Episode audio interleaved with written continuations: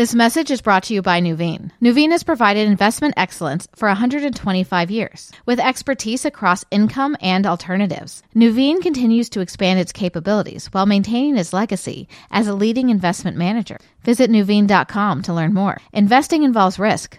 Loss of principal is possible. Today on Watching Your Wealth, how to avoid borrowing too much in student loans. This is Watching Your Wealth from the Wall Street Journal. Now, from our studios in New York, here's Veronica Dagher.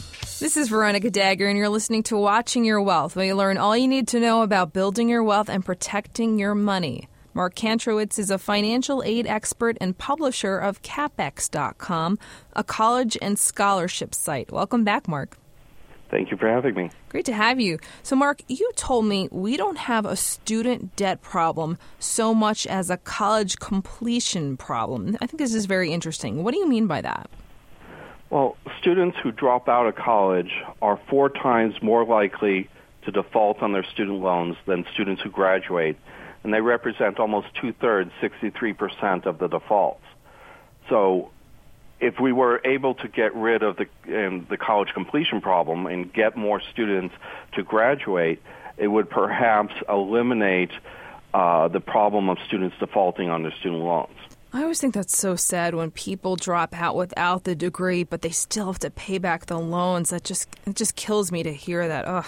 Um, so let's talk about tips so we don't find ourselves in that situation, or um, tips for not taking on too much student debt.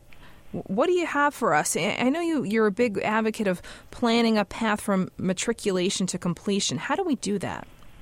Well, what you need to do is, first of all, crystallize your choice of an academic major as soon as possible so that you know what classes you need to take in order to graduate. And then figure out what the prerequisite structure is, which classes you have to take before which other classes, and also how often are these classes offered? Are there any conflicts? Are two of the classes you need offered at exactly the same time so you can't attend both? So you, you map it out. That way you don't uh, r- run into a problem your final semester where you need a class that isn't offered that semester or you need to take a prerequisite which you don't have, and so you have to delay taking a class you need uh, for another month, uh, another semester or two, or even three.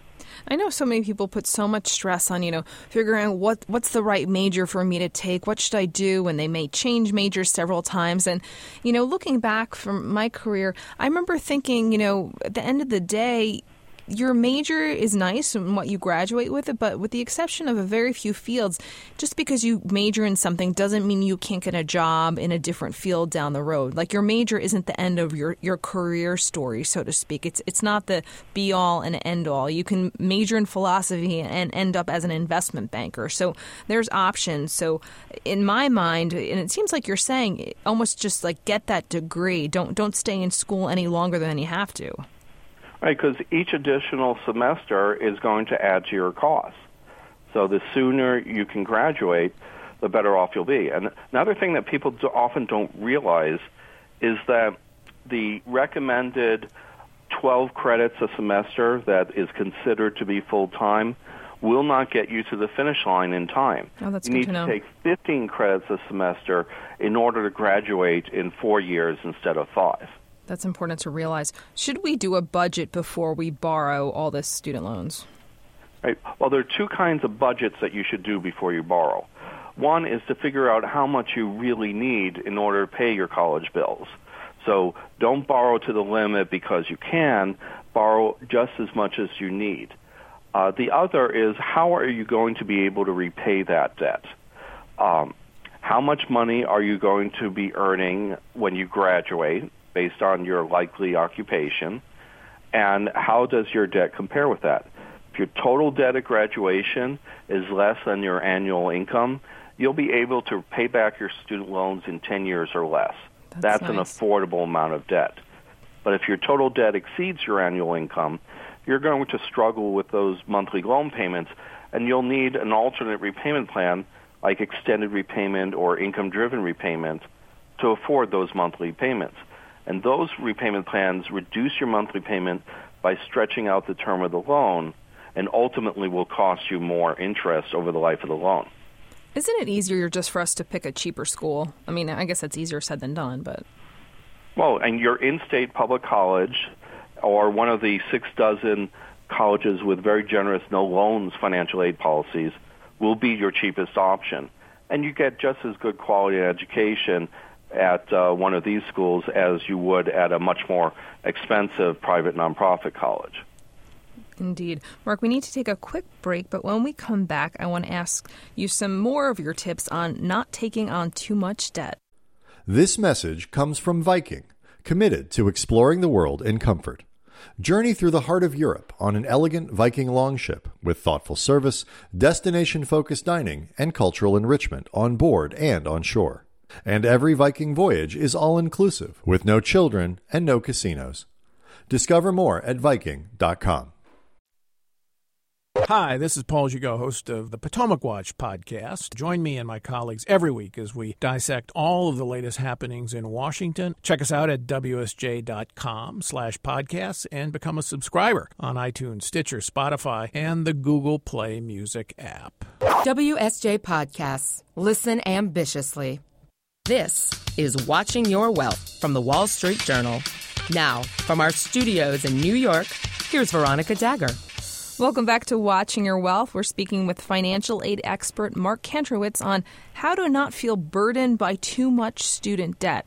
Now, Mark, some people will say, you know what, I'm not so worried because mom and dad are going to help me out. They're going to pay for some or some of my college, or I'm just going to borrow from them. What do you say to them, and, and what tips do you have for folks who just want to borrow money from their, their parents? What should they consider? Well, the parents have other concerns besides just getting you through a college education. You may have siblings, they need to save for their retirement, uh, and so oftentimes when a student is struggling with too much student loan debt, the parents are also struggling with too much parent education debt. So that isn't necessarily going to be a solution. Now, everybody says that education debt is good debt because it's an investment in right. your future. But too much of a good thing can hurt you. That so you true. really need to limit the debt before you incur it instead of struggling to repay it after you graduate. That's true, and your parents can't get a loan for retirement. That's a big difference from what you can do for school. Uh, any last tips in terms of keeping ourselves above water and not borrowing too much? Well, in, in general, you should live like a student while you're in school so you don't have to live like a student after you graduate. Once you choose the college, that's kind of set in stone, and you need to think about minimizing the living expenses. So, room and board, um, and buy used textbooks or sell your textbooks back to the bookstore at the end of the semester to save about half of the textbook costs. Minimize the number of trips home from school or spring break. I mean, there are four main breaks throughout the year. If you can cut out a few of them, you can save a lot of money. Uh, and in, in general, I mean, ask yourself, would I buy this at twice the price? Because every dollar you borrow is going to cost you two dollars by the time you repay the debt. So it's like paying twice as much for the items that you're buying. So if you don't really need something, maybe you can do without it and save yourself a significant amount of money. Excellent tips as always. Thank you so much for joining us, Mark. You're welcome. I'm glad to be here. And do you have a personal finance question you'd like us to answer? Email us at podcast at dowjones.com. This has been Watching Your Wealth, a production of the Wall Street Journal. I'm Veronica Dagher. For more information, check us out at wsj.com slash podcast. Thanks for listening. For more podcasts, check us out at wsj.com slash podcasts. Become a subscriber on iTunes, Stitcher, Spotify, and now look for us on the Google Play Music app on Android devices. This message comes from Viking, committed to exploring the world in comfort. Journey through the heart of Europe on an elegant Viking longship with thoughtful service, destination focused dining, and cultural enrichment on board and on shore. And every Viking voyage is all inclusive with no children and no casinos. Discover more at Viking.com.